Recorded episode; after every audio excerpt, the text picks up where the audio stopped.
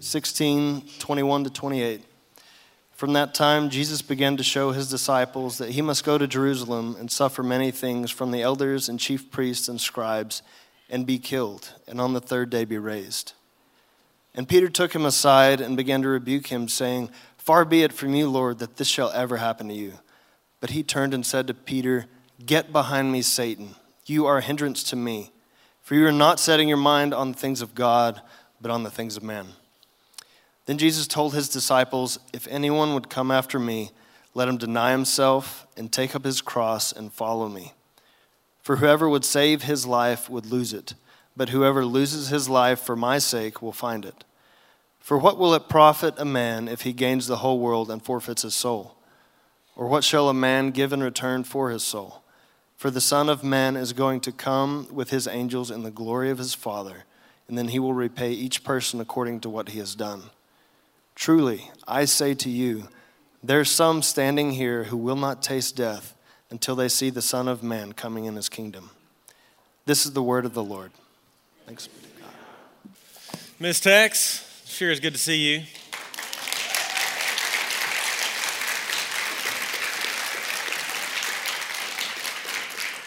We've missed you. Let's pray together. Father, we are so thankful for your grace this morning shown to us in a thousand ways, most of which we haven't even acknowledged. Thankful for your grace and your kindness toward us in Christ Jesus. You sent your Son to reclaim ruined sinners like us. In our place, condemned he stood. Full atonement. Can it be? Hallelujah. What a Savior. What a Redeemer.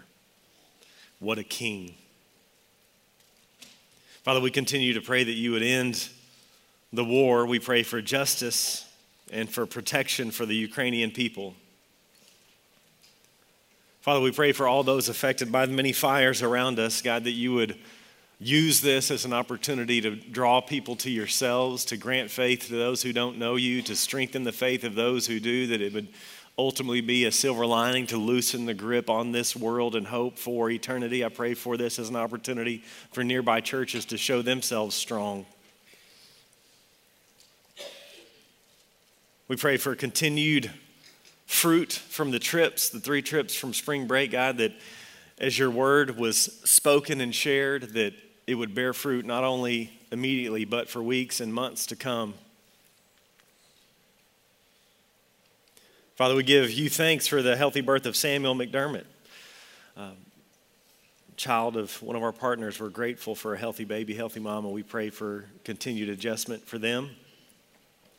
And we pray for Samuel that you would save him at a very, very early age, give him a new heart. Father, we pray for our members here of Southside Baptist Church. Would you cause our love for you and for one another to abound more and more with knowledge of your word and, and with all discernment that we may approve what is excellence, what is pure. May we be pure. May we be blameless for the day of your return, filled with the fruit that comes from being united to Christ and counted righteous in him that we would be a people of praise. And Lord, as we turn to some hard words of Jesus, would you give us receptive hearts? Would you grant us the kindness of the long view? Would you help us to see our little 80 years or whatever it may be in light of all eternity? Help us to see that Jesus is worth it. We pray it in His name. Amen. Well, we continue our journey, our long journey through the gospel according to Matthew, and we are now in chapter 16. If you're using one of our Bibles there in the chairs, it's page 771. And these verses, really in last week's verses, are a vital turning point in the Gospel of Matthew. Really, we move from part one to part two. Part one of the Gospel of Matthew goes from chapter one all the way to chapter 16, verse 20. And part two begins this morning in verse 21. So, congratulations on making it through part one of the gospel according to Matthew. Part two is shorter than part one. and it documents Jesus' journey now to Jerusalem. And in many ways, we could title it Jesus versus Jerusalem, or perhaps better, Jerusalem versus Jesus. And though it's not what we might expect, what we see really is his royal procession. Last week we looked at the person of Jesus. Jesus asked, Who do you say that I am? He's the Messiah. He's the Christ. He's the Son of the living God. He's the Son of David. He's the Son of Abraham. He's the one to whom the scriptures pointed, the one bringing the story of Israel to its culmination. Really, in other words, He's the King. That's really how we ought to think of Jesus first and foremost. He's the King. Remember, Christ is not his last name. Christ is a royal title. And so every time you see, think, hear, speak Jesus Christ, you should think King Jesus, which fits his fundamental message, right? More than anything, this is what Jesus talked about was the kingdom of heaven, the kingdom of God. The gospel of the kingdom, as we saw in Matthew chapter 4. The kingdom of God is at hand. God is taking charge of his world, and as he does so, he's doing it like he always said he would. That's why we've been looking at all these Old Testament passages through his king, through his Christ, through his Messiah. Jesus is that king. And we saw last week, he's not just the Messiah, he's the Son of God. He's God incarnate. He's Emmanuel, God with us fully man, fully God. And so last week we saw his person, and this week we begin to see his work and his call. So let's consider this morning cross and kingdom, and then cross and calling. So, first, cross and kingdom. Look at Matthew 16, verse 21. From that time, here's transitional words Jesus began to show his disciples that he must go to Jerusalem and suffer many things from the elders and chief priests and scribes and be killed. And on the third day, be raised. It's a turning point. He must head to Jerusalem and he must suffer at the hands of Israel's leadership and he will be killed by them, but he'll be raised. He'll be raised from the dead on the third day. And so Jesus begins to make his messianic mission more clear. What is it that he is about? But he's going to have to keep on doing that. He's going to do that a couple more times before we get to the cross in Matthew. Look at verse 22. And Peter took him aside and began to rebuke him, saying, Far be it from you, Lord. This shall never happen to you. Peter ain't having it. Jesus is talking about this suffering and death stuff. Peter's like, no, no, no. Let me, Jesus, Jesus, Jesus, come here. Takes him away. Listen, uh, I know you're tired. You've been doing a great job. You must be weary from the journey. Let me give you a little life coaching. This is not how this works. Messiahs don't suffer. Actually, it wasn't that gentle. The word is rebuke. It's actually a really strong word Peter uses. It's the same word that he used, that Jesus used when he told the storm to be still. It's the same word he's going to use in our next chapter to, to rebuke a demon. And so Peter's just upset. He's not having it. This is not going to happen. This is not the way it's supposed to go down. It's easy to poke fun at Peter. We got to understand that there was no, at the time of Jesus here, at the time of Peter, there was no Jewish conception of a suffering Messiah. That, those just didn't go together. That's an oxymoron like jumbo shrimp, Microsoft Works, government worker, especially today, airline schedule, suffering Messiah. No, no, it just, that just, it just was not a category that they have. The Messiah was to come in and he was to be a militaristic Messiah. He was going to come in with violence and obliterate Rome and elevate Israel. He was going to come in, he wasn't going to love his enemies, he was going to hate them and destroy them. They were all wrong about what the kingdom was going to look like, about the nature of the kingdom, but even the timing of the kingdom. They thought Jesus was going to come in and, and go to war, and you know that's why some of the ambitious ones wanted to be at the right and the left hand of Jesus. They're wrong about the nature, they were wrong about the timing, because remember in Matthew 13, Jesus says it's very slow actually. God is taking charge. It's not the way they thought, and it's not in the timing because, as Jesus taught us in his parables of the kingdom, it's like leaven that slowly works its way through bread, or like a small seed that eventually grows very large. Peter says, Never, Lord. Two words that also don't go together, right? Far be it from you, Lord. This shall never happen to you, King. It can't. That doesn't work because then we won't win. Then Rome will continue to rule over your people. It, that, that's not happening. And so Peter is misunderstood. Really, all the disciples were. We'll see it again and again. They had just missed this huge prophetic stream in the Bible that spoke of a suffering Messiah. It's here. They just missed it. They misread the Bible and ended up crucifying their Messiah. Think of Psalm 22 that Jesus quotes, Psalm 69, probably most importantly, Isaiah 53, the suffering servants. Well, how does Jesus reply to Peter's rebuke? Look at verse 23. But he turned and said to Peter, Get behind me, Satan. You are a hindrance to me. For you are not setting your mind on the things of God, but on the things of man. I don't know that stronger words ever came from the lips of Jesus. He is very serious about his impending death. Jesus turns to Peter, and the idea is he turns on him. And he calls Peter Satan. Why so remarkably severe? Because it's vital for Peter and it's vital for his disciples and it's vital for us to understand that the kingdom only comes through the cross. If there is no cross, there is no kingdom. Peter wants to move straight on to glory, but in God's economy, it's not the order. In God's economy, it's suffering then and only then glory. Get behind me, Satan. Why, is, what, why Satan? Why satanic? That's Peter being satanic here. Well, this language is actually really similar to what we've seen. We've already seen this encounter with the Satan. Flip back with me several pages to Matthew chapter 4. Do you remember that? Feels like that was 2016 the temptation of Jesus where he goes to battle with the Satan.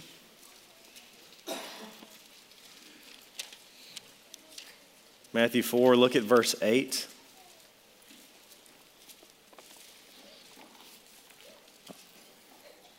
Just to pick up one of the, one of the temptations.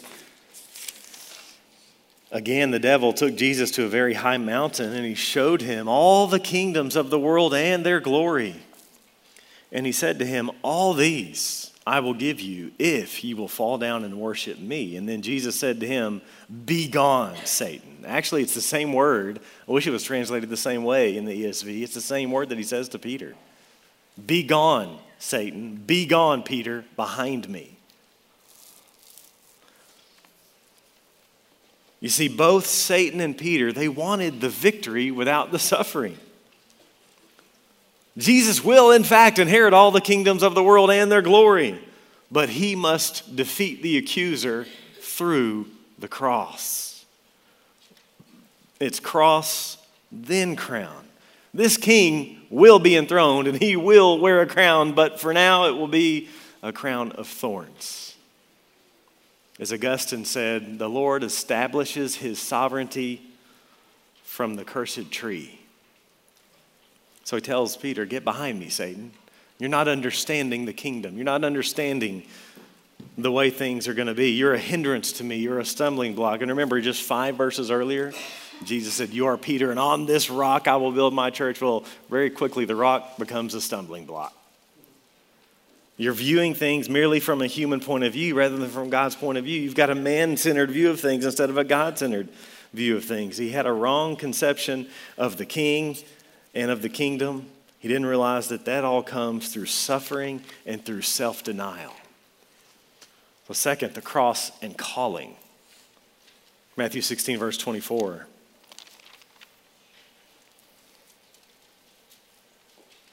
Then Jesus told his disciples, If anyone would come after me, let him deny himself and take up his cross and follow me.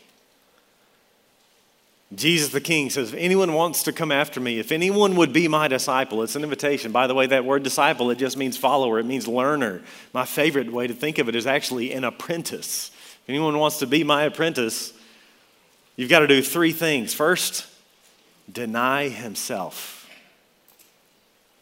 It's really another way of saying repentance, right? Because repentance is just saying no to self and yes to God. It's dropping our agenda and taking up Jesus' agenda. Self denial, death to self. It's to disassociate the self from its own selfish interests. Loyalty to the king must supersede self preservation. So he's got to deny himself. Second, he's got to take up his cross, which, first and foremost, remember, we've always got to remind ourselves, means that we must be willing to die for the sake of Jesus. In fact, it's not in Scripture, but tradition tells us that three of these hearers would be martyred, crucified, in fact, Peter, Andrew, and Philip. Literally took up their cross for the sake of Jesus. Peter refused to be crucified right side up. He was crucified upside down. He didn't feel like he was worthy to be executed in the same way that his Lord was. And so we always got to remember what the cross is. The cross is so normal for us, we have it everywhere. But in the first century, you wouldn't have it on a wall. In the first century, it was the worst form of execution, and it was extremely common.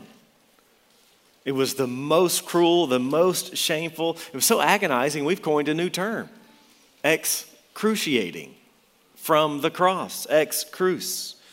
And it wasn't for just anybody, it was reserved for the lowest class and the worst criminals, political rebels, and slaves. Public disgrace. No one wanted to be associated with a crucified criminal. It was an honor shame culture, and there is no other way to be shamed than this, worse than this. We've domesticated it just because it's so normal to us, but no one would be wearing a cross necklace in the first century. It'd be like me wearing, you know, big old chain with a electric chair on it. But that doesn't even really get at it because an electric chair is usually somewhat private, isn't it? And, and somewhat designed to be quick. Well, the cross was neither of those. It was public disgrace, usually lining the roads to Rome. And it took a very long time. It was horrific. Jesus says, If you would be my apprentice, if you would be my disciple, you must take up your cross. You must be willing to let it all go. You must be willing to die for him, and you must die to self. Again, our lives are to be cross shaped, cruciform. Sacrifice the self for the Lord and for the good of his people. The cross is the power for our salvation, but it's also to be the pattern of our lives. We're both saved by the cross, and then we're to be shaped by the cross. It's a whole new way of being in the world where I'm off the throne and Jesus is. And I enter a room, and my thought is, how can I give of self for the sake of others? It's the others focused life. As Bonhoeffer put it, when Christ calls a man, he bids him come and die. We got to deny self, We've got to take up our cross, and then Jesus says, You must follow me. Well, what does that mean? Well, what have we just seen in the Gospel of Matthew? To follow Jesus is to be with him, union with him, communion with him. It's to become like him, but it's also to obey what he said.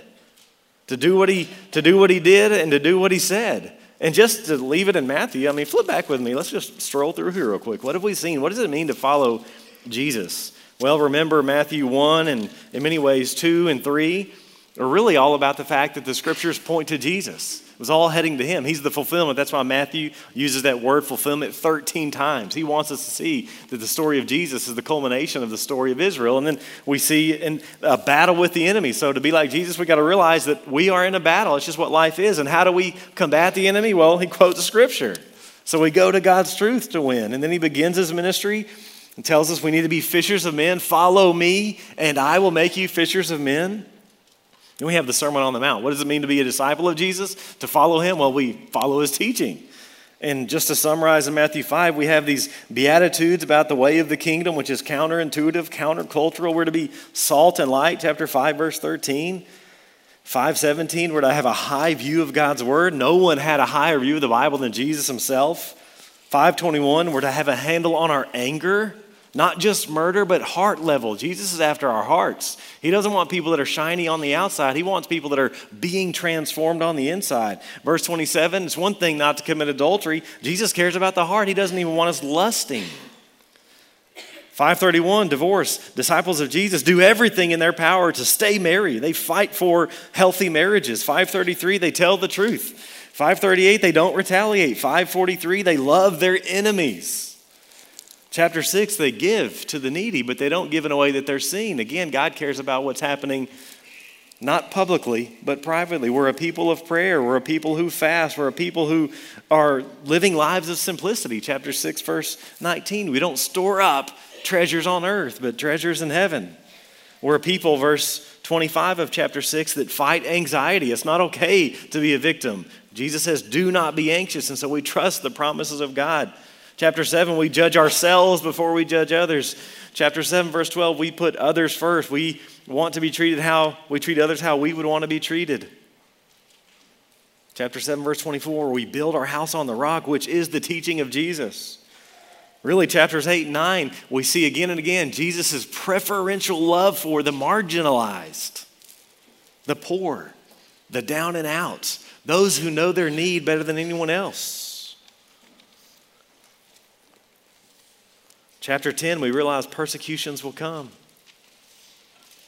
Really, we could summarize all this. What does it mean to follow Jesus? It means to worship Him, it's to worship the one who can cast out demons and heal the sick and calm the storm. We're to follow Him. This is the essence of what it means to be a Christian. We follow Jesus.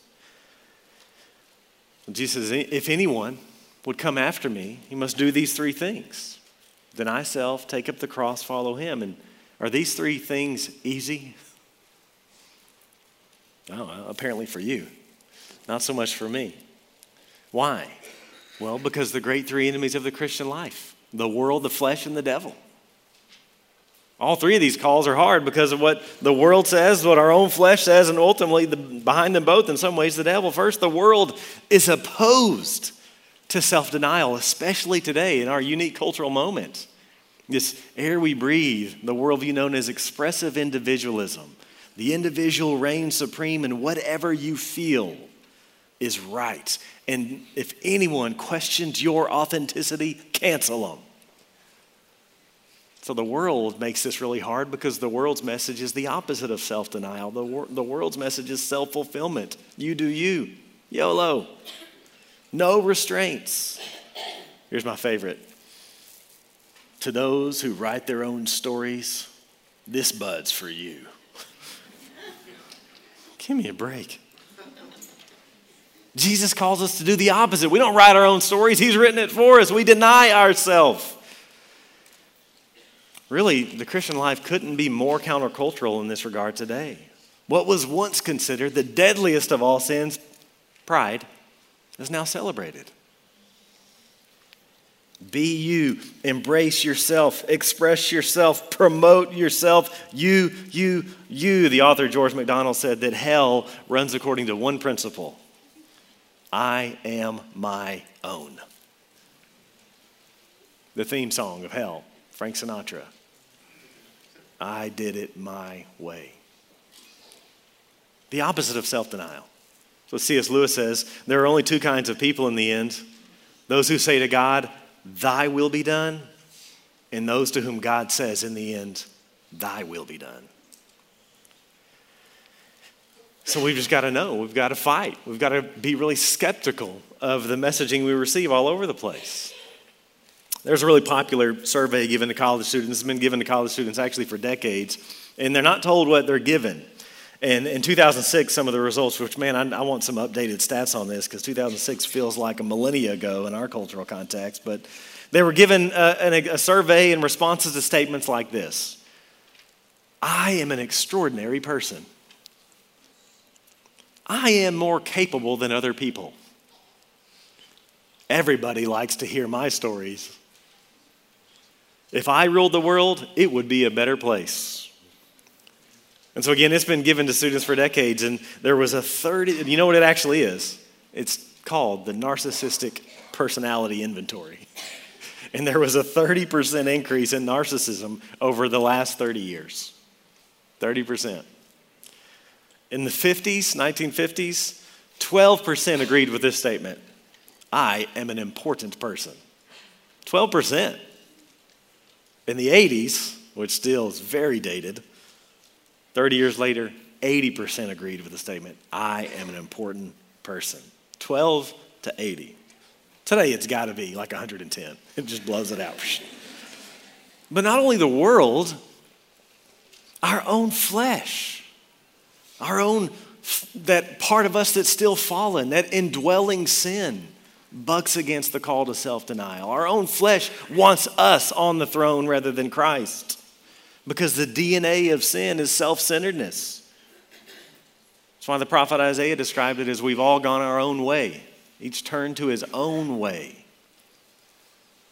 And it all started right in the Garden of Eden, where it all began, where all the problems began. I will be like God. I will be the one who says what's right and wrong.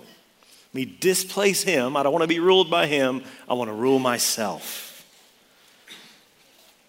So there's the world that makes it hard to follow Jesus. There's the flesh that makes it hard to follow Jesus. And then there's the devil, the enemy of all things holy. He wants you believing YOLO, he wants you living for this life only.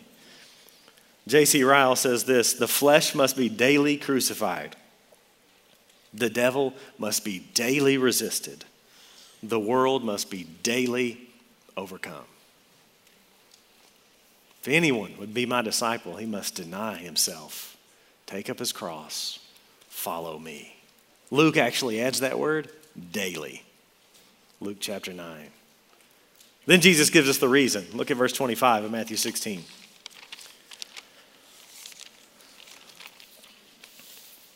For, little important connecting word, because. Whoever would save his life will lose it. But whoever loses his life for my sake will find it. In other words, if you try to focus on you, if you try to focus your life on self focus and self preservation, Jesus says you will lose it. You won't find what you're looking for if you follow the path of the world and the flesh and the devil. Actually, listen, Jesus loves you, Jesus cares for you, Jesus is for your happiness even more than you are. He just knows you're only going to find it in Him. Don't lose it. Don't lose your life by trying to find it focused on you. Remember way back in Matthew 5, those Beatitudes? Blessed are, blessed are, blessed are. The word just means happy. A recent translation translates it blissful. It's what Jesus actually wants. He doesn't want you losing your life, He wants you to lose it for Him, and then you'll find it. As Augustine put it, our hearts remain restless until they find their rest in Him. It's only in Him. Jesus says, if you try to do it your way, you're going to lose your life. But whoever loses his life for my sake and the Gospels will find it. You want life? I don't have to ask that. I know you do. Everyone in here does. You want happiness. Jesus says, Give it up. Give up your life for the sake of Jesus, and you'll find your deepest desires fulfilled, but fulfilled in Him. Eugene Peterson paraphrases it this way Self help is no help at all. Self sacrifice, he's paraphrasing Jesus here. Self help is no help at all. Self sacrifice is the way, my way, to finding yourself, your true self. So only by losing your old life will you find new life. And he gives us another reason. Look at verse 26. For, what will it profit a man if he gains the whole world and forfeits his soul? Or what shall a man give in return for his soul? Jesus is pleading with us. Oh, even if you get everything you think you wanted, it won't be worth losing your soul. Jesus is saying we need to adjust the scales. It actually will not profit you if you save your life. Why? Why is this the case? Well, Jesus gives another reason in verse 27. For, because the Son of Man is going to come with his angels in the glory of his Father, and then he will repay each one according to what he has done. Why? Because judgment is coming. Because you're going to meet Jesus as the conquering king one day.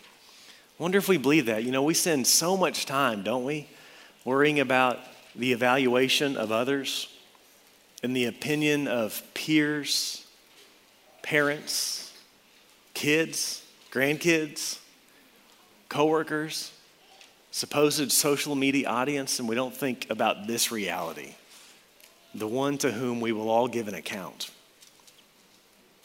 The Son of Man will come. But actually, I think, contrary to most majority here, I'm in the minority, contrary to the majority of interpreters, though, I don't think this is about the second coming. Actually, I don't think this is about final judgment. Why do I say that? Well, because Jesus tells us in the very next verse. Look at verse 28. Truly, I say to you, there are some standing here who will not taste death until they see the Son of Man coming in his kingdom. In case we're tempted to take this less serious than we should, Jesus says, Truly, I tell you this. And this is one of those verses where you'll find atheists, especially, but even sometimes liberal uh, Christian scholars that say Jesus was wrong. Jesus was wrong here. Or maybe they'll say the, bat, the, the Bible's wrong, maybe.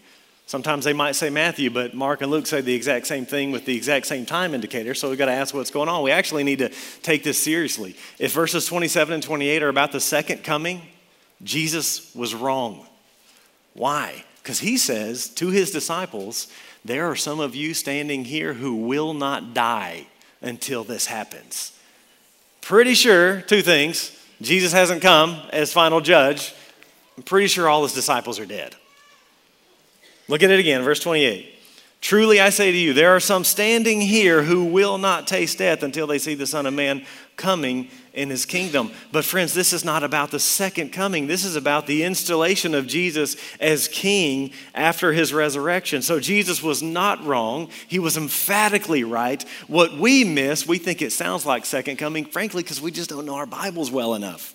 But when we understand the Old Testament background of what he's saying, it makes perfect sense. And this language of the Son of Man coming in glory is right out of a really important book at this time called the book of Daniel.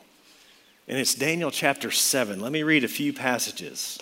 Daniel 7 is about, it's this vision, it's apocalyptic, so it's kind of weird for us. Talks about beasts and monsters and statues and whatnot.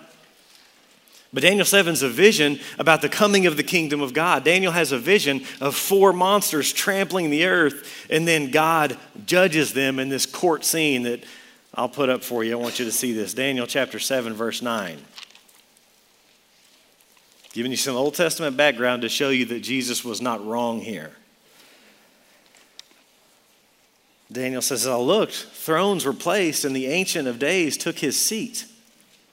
This is right after the four monsters.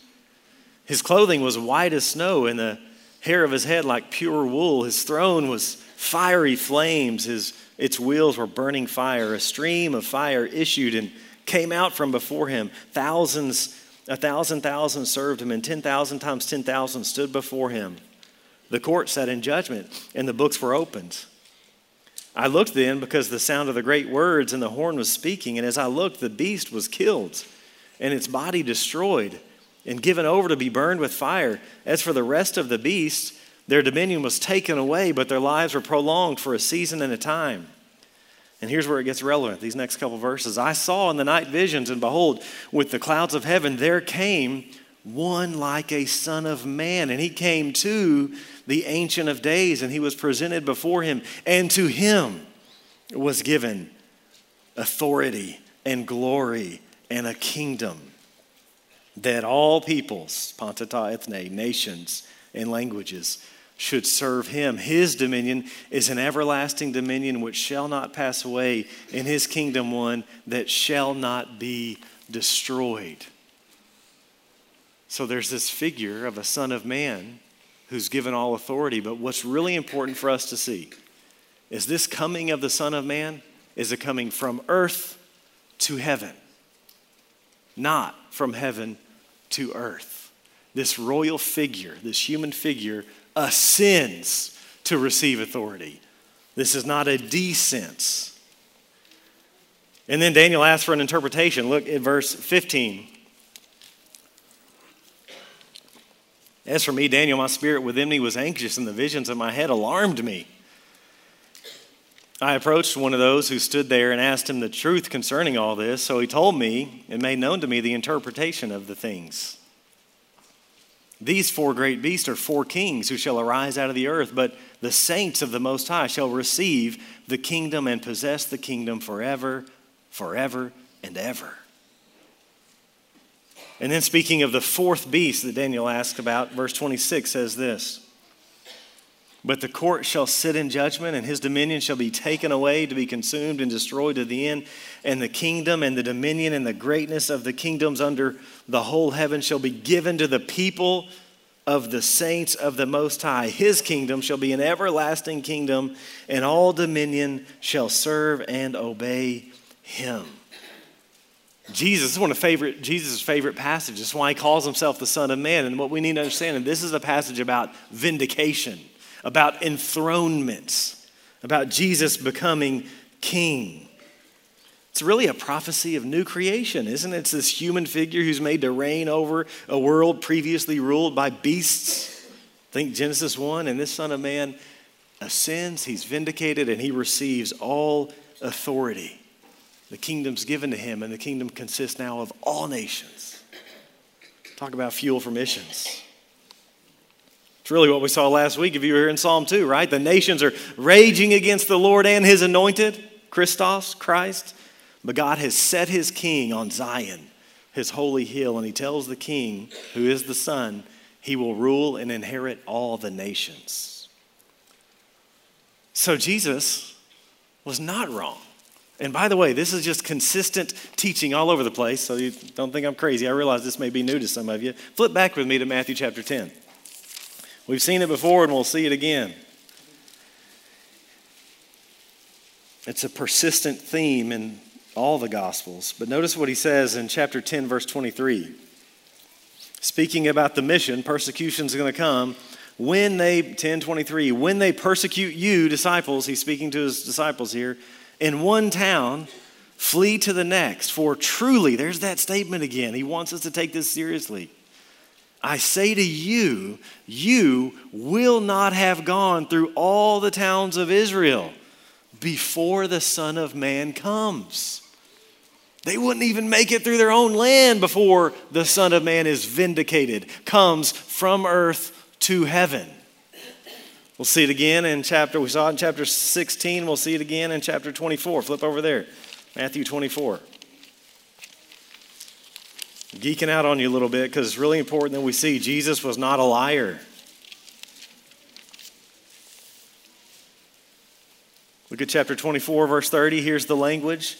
Then will appear in heaven the sign, 2430, of the Son of Man, and then all the tribes of the earth will mourn, and they will see the Son of Man coming on the clouds of heaven with power and great glory. We've been trained to think that second coming, but if we knew Daniel, we would realize it's an ascension, an enthronement. And Jesus tells us, look at verse 34, when will this happen? Truly, there he says it again. I want you to hear me. I say to you, this generation, roughly 40 years, this generation will not pass away until all these things take place. Daniel 7. But that's not all. Flip over to chapter 26, verse 63. It's all over the place. It's one of the main messages is that the Son of God will be installed as king. He will be vindicated. He will be given all authority. All nations will flow to him. Look at chapter 26, verse 63. Jesus remained silent, and the high priest said to him, I adjure you by the living God, tell us if you are the Christ, the Son of God. Jesus said to him, you have said so. But I tell you, from now on, you will see the Son of Man seated at the right hand of power and coming on the clouds of heaven. Then we have the Great Commission. All authority, it's actually quoted right out of Daniel 7, has been given to me. That's also quoted right out of Daniel 7. All authority right after his resurrection has been given to me. And on this basis, church, therefore go and make disciples of all nations. And what do we do? We baptize, we teach, and we tell them to observe all that Jesus commanded. We spread his rule. The king has been installed in Zion. The nations are flowing to it, and his authority now is spread as we go and we tell people to obey the king. Daniel 7 is about the ascension, vindication, enthronements. It's not about the second coming. Here's how Luke puts it. I love the way Luke kind of sums it up for us. Luke 9 27, Jesus says, I tell you, truly, there are some standing here who will not taste death until they see the kingdom of God. I take the time here to explain a little bit about this. For one, because it's a passage I think we often get wrong. Two, because it's important, very important, that Jesus was not wrong because his second coming didn't occur in the lifetime of his disciples. But also, three, to show you that the message of the Bible is the same from beginning to end. The Bible's one story of God reestablishing his rule over the world, and he's doing so through his Son, the suffering Messiah King. Did you notice the language, how it kind of flipped there? Notice what he said until they see the Son of Man coming in his kingdom. It's been kingdom of God often, but here we learn that the kingdom of God is the kingdom of Christ. He has all authority.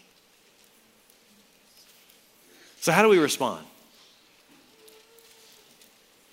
Well, first, we, we, we need to re- not become like Peter, ultimately, not become like Satan, and realize that the Christian life is suffering, then glory. It's cross, then crown. This is what the prosperity gospel gets wrong. Prosperity gospel talks a lot about glory and health, wealth, prosperity. They're right. They're just wrong on the timetable. That's coming at the eschaton, not now. It's suffering, then absolute prosperity. Resurrection bodies on a resurrected world. It's cross, then crown. And of course, we need to obey Jesus, right? We need to accept the call to deny ourselves, take up his cross, follow him, drop our agenda, and take on his agenda. This is what really matters. I mean, I would just ask you, friend, what are you living for?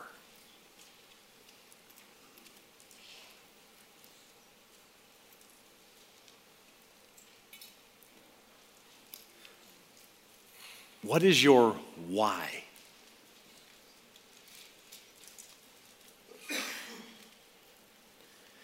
Is your life and your resources, your money, your time, your energy consumed with that which is ultimately going to fade? It's going to perish, it's going to pass away.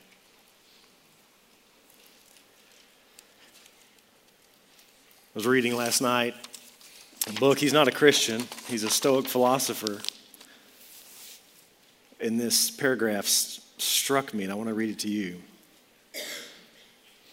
Again, he's not a Christian, but he's writing about the good life, a guide to the good life. And he says this He says, and hear this. In fact, would you just, just close your eyes with me and just hear this? There's a danger that you will mislive mislive. That despite all your activity, despite all the pleasant diversions you might have enjoyed while alive, you will end up living a bad life. There is, in other words, a danger that when you are on your deathbed, you will look back and realize that you wasted your one chance at living. Instead of spending your life pursuing something genuinely valuable, you squandered it because you allowed yourself to be distracted by the various baubles life has to offer.